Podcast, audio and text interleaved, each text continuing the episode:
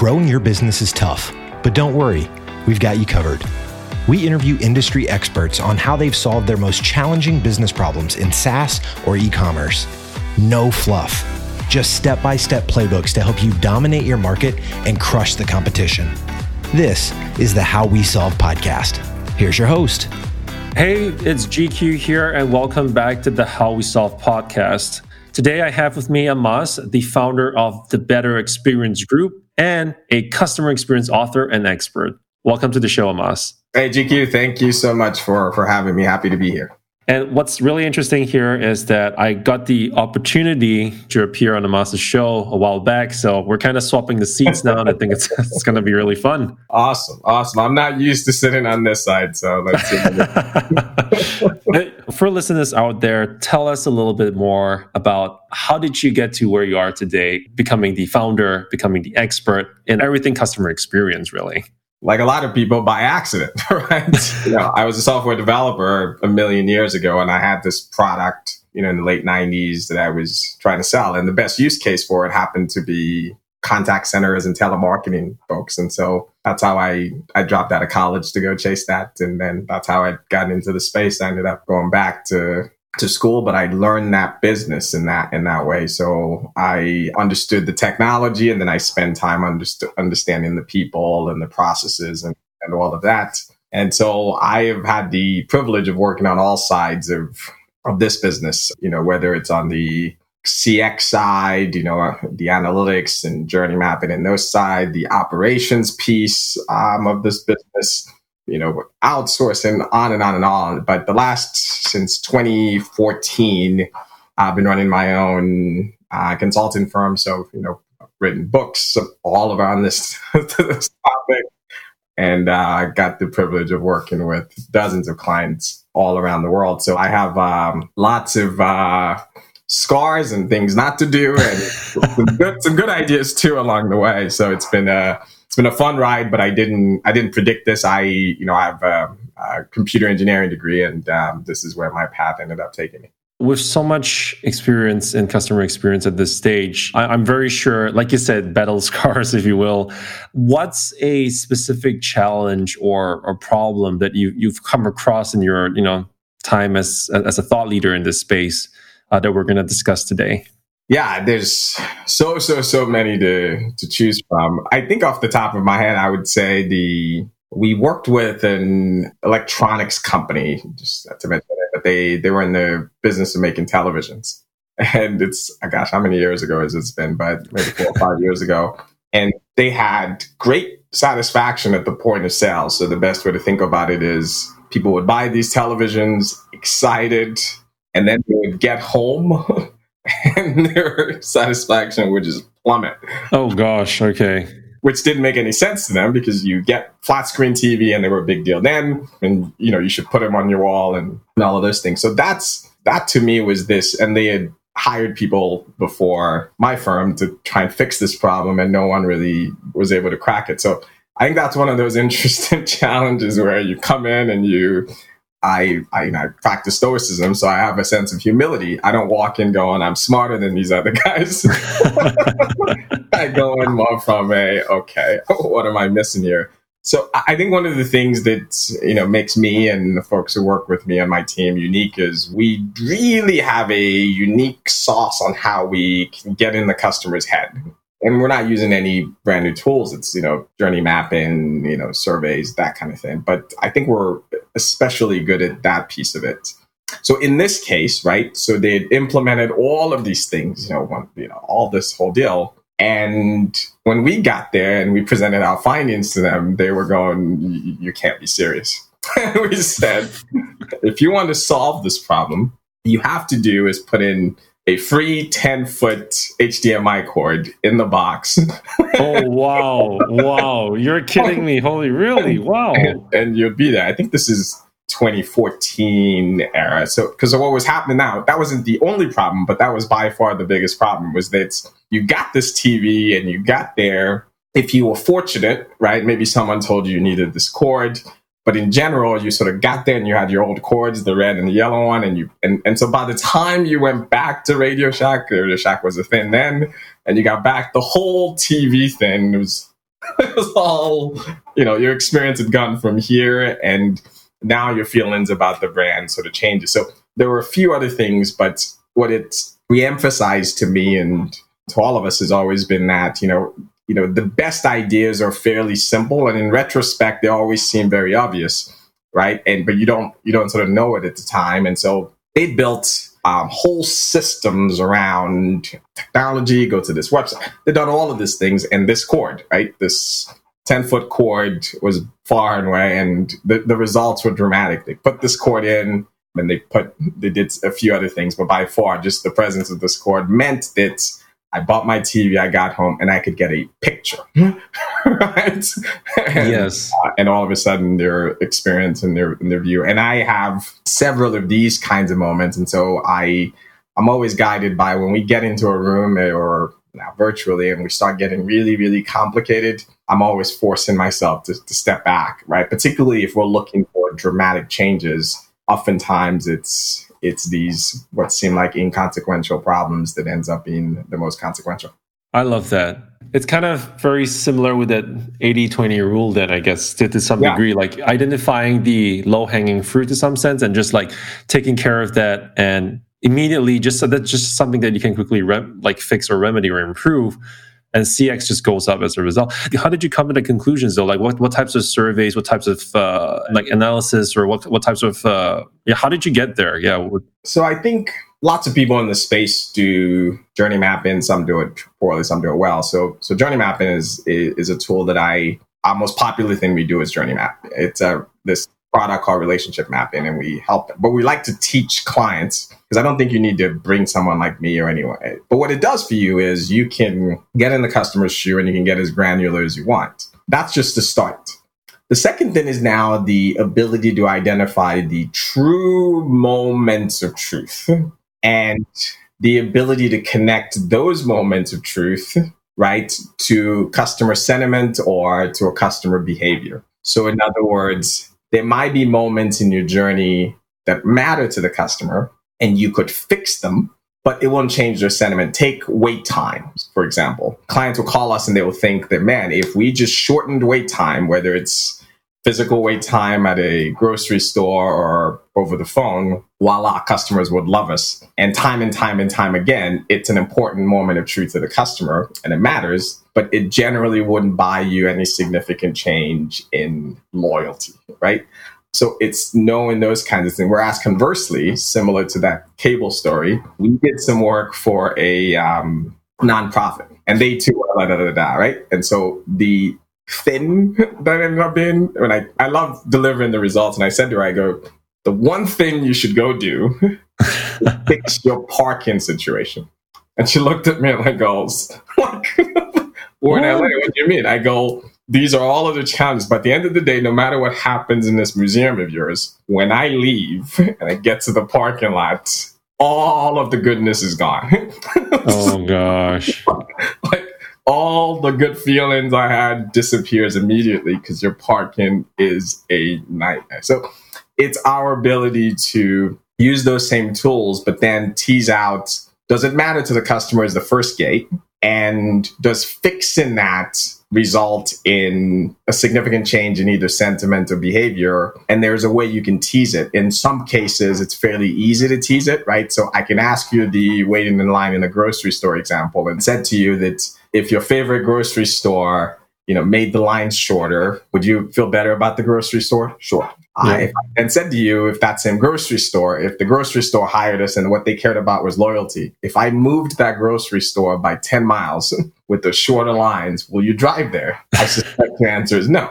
that you'll go to the next one that has a slightly longer line. So what that allows us to do is it, it matters to you, but fixing it doesn't necessarily impact whatever the thing the client is trying to optimize for. And different clients are trying to optimize for different things. So that's kind of these nuggets come from, and they're usually pretty powerful. That is truly amazing because I, I, think like in this day and age, sometimes uh, we t- because you know there's so much information that you can gather right now, and I think like it's not even just like with physical products, right? When we talked about software, we talked about e-commerce, right? There's so many things that you can look at today. There's like, I think getting information is not a huge problem. Once you plug things in, just, you can get so much information, but just figuring out how all that correlates together to find those low hanging fruits to improve how people work with your application or your store, online store. That's the key. Like you have to decide what are the actual success metrics you want to take a note of. Yeah. And I also find that a lot of us are burdened with trying to optimize for too many things so we do a good job of forcing you to say, because every someone says, ah, we want them to be loyal, wanted to buy more, da da da. I force them to rank it. That's also part of this things in saying it's if what I'm trying to optimize for, not that I don't want all of them, right? It's the same way as like, what's the number one thing that you're really getting at on one or two? And that's how you get really fine tuned where I can say, go do this one thing. And so advice varies by what we're trying to optimize for, if all you cared about is repeat business or more spend, whatever that then is, it's teasing that out and forcing all of us to say, okay, this is my number one goal, as opposed to I want it all. I want them to be this and that. So hmm, that's that's the other part as well. You're right. How do you correlate that data? That is so true because, for example, today, when you focus on that one thing, that changes a lot of things immediately for your business once you achieve it, right? Yes, there's the do- there's the domino effect, right? You think about um, certain industries and the context of of where you are, right? So how much competition is there, right? So based on what's the cost of customer acquisitions, based on some of these trade offs, it's always interesting to have some of these conversations. You'll start to hear that some industries will go, well, if you go do this, we'll get you great customer loyalty. But there's a cost of margin to it. So it's understanding those incentives and, and playing them together. But I, I do think that, you know, on this point, part of what will help people who listen to this who are in CX or in whatever industry is that I am a big believer in, in polymath and having understanding of different things, even though you're not an expert. When I used to work for the wonderful company, Teleflora, those brands, I ended up learning about supply chain. right. So those knowledge you pick up here and there so that when you're solving, you're able to think a little bit like someone who was in that place, right? It expands your mind. You can wear many hats, helps you come get a lot more creative about the feasibility of some of your ideas.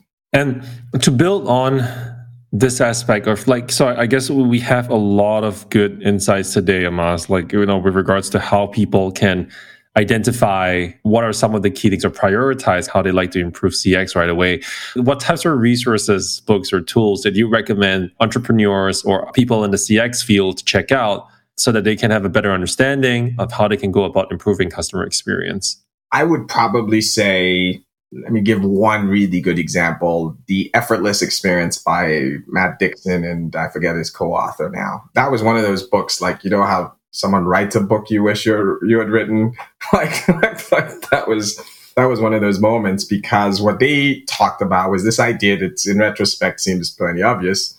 Your goal shouldn't be to delight and surprise customers, but to give them this predictable service that um, is frictionless, right? Remove effort was sort of their their deal, and the effort score is falling out of favor now. But the principles are are so fundamental to how you should run your business. And it was backed by pretty hard research. I think that's a book that sort of says that, that, you know, if you're in CX, if you're in support, if you're in any sort of customer deal, like it will reframe you into focusing your attention on not the shiny objects, but how can I operationalize making sure the customer is not working too hard. So that would be one great book I would recommend and that is somewhat similar to in terms of the concept of it it's it's also similar to your book where it says you know it's no one wants customer service. And i think this is something that you've uh, written with uh, david. So yeah that i mean maybe you can tell us a little bit more about what that book covers because it sounds similar as well. Absolutely. So you know my, my first book on cx was the curated experience i think in 2013 14 and that really focused more on how do you operate operationalize this really hyper personal experience. And it gets into the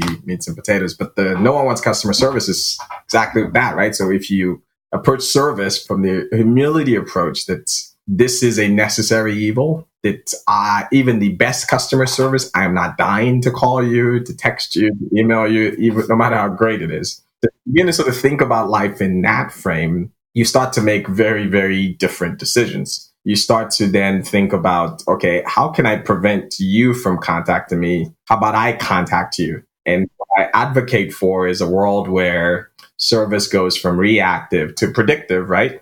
And what you'll find is it will remove all this efficiency in service instead of trying to improve it and making sure this. And I just go, well, how do we change the paradigm and instead think about it as uh, let's figure out how to make sure for the most part, I should be the one contacting you. And when you do contact me, the service should be smart. And by smart, it means simple things.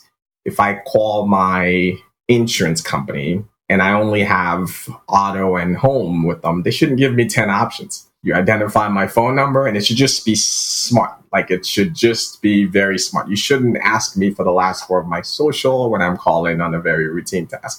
Look, get smarter and smarter and smarter so that you are doing proactive service. And when you do have to do reactive service, it is smart. My frustration with service is not that people are not nice, da, da, da. it's just dumb, right? It's a, it's not, it's a blunt instrument. And that's what I advocate companies to, to focus on. That's a very good point that you brought up when it comes to, for example, getting all these data points through technology. Now, when in your career or your, when in your journey so far as a thought leader, when when did you realize digital transformation was here to stay? I was on the wrong side of the blockbuster. oh, okay. okay. I was a young consultant at the time, and I was on the wrong side of that. Um, so, so there was that moment. Oh gosh, um, wow, humility. But it was also that a few years ago. Gosh, my my ability to keep track of time has changed. But years ago, the government we started getting the government putting out you know RFPs to to do CX and digital transformation, right? Like the post office. We did some work for an organization that runs, I guess you would call them DMVs for a lot of states in this area. So like when the DMV starts saying, you know what? like it's time we did something else, like the Department of Motor Vehicles that everyone hates and all of that. And even they're going, you know what? That's the moment I sort of go, all right, this is no longer something I have to convince people. So now I've stopped, right? I, I don't walk into anywhere now where I have to do all this rigmarole about what. No, it's more about how and how quickly can we get there. We have tipped the scales where once the government gets on the train, you know that it's, it's, it's mainstream. Now, just to round this off, here is my favorite question for every guest on the show. So, you know, with everything that you're doing, and I love the fact that, you know, that I, I have never written a book to, to, to, kind of share where I'm because I'm always learning. And I, I, love the fact that you're giving back so much value to the community in CX and every other person that benefits from CX. Is there a personal mission statement that you live by? Yeah, I, I do. I think professionally, right? I think that human beings and corporations, we are on this earth to do good to others, right? I mean, I didn't plan this. Coincidentally, I'm wearing this shirt with my favorite uh, quote by Marcus Aurelius, which is this waste no time arguing a good person should be, be one. And it's it's this idea that there's no conflict between doing good and doing well. So I I do try to uh, as much as possible imbibe that in everything I do, and try and to best my ability work with organizations that um, share those values as well. Love it. So, Amas, if anyone wants to reach out to get more information, to get more advice, to pick your brains on certain topics, what, what's the best way to get in touch with you? I'm on social media, so LinkedIn, Twitter. Uh, on LinkedIn, you will even get my my cell. Um, so I I love this stuff. I'll I'll talk your ears to death uh, about it. My company's the Better Experience Group, so betterexperiencegroup.com. It's it's there, but uh, it's easier to just contact, reconnect with me directly, and I'd uh, uh, love to share perspectives with anyone interested. All right, we would love to have you back on the show, man. That was really really wonderful. Thank you so much. Thanks for having me. I really appreciate it. All right. Well, thanks for your time, Amas, and thank you for tuning in to the How We Solve podcast. Is your sales team spending too much time researching leads and accounts? We take over all the labor intensive sales development tasks so your team can focus on building relationships and closing more deals. We don't just build lists, we take a strategic research based approach to find your team qualified leads every day. Ready to start? Schedule your free consultation at taskdrive.com. That's T A S K D R R-I-V-E dot com. Thanks for listening to the How We Solve podcast. Dominate your market and crush the competition with our step-by-step playbooks. Subscribe right now in your favorite podcast player or visit howwesolve.com.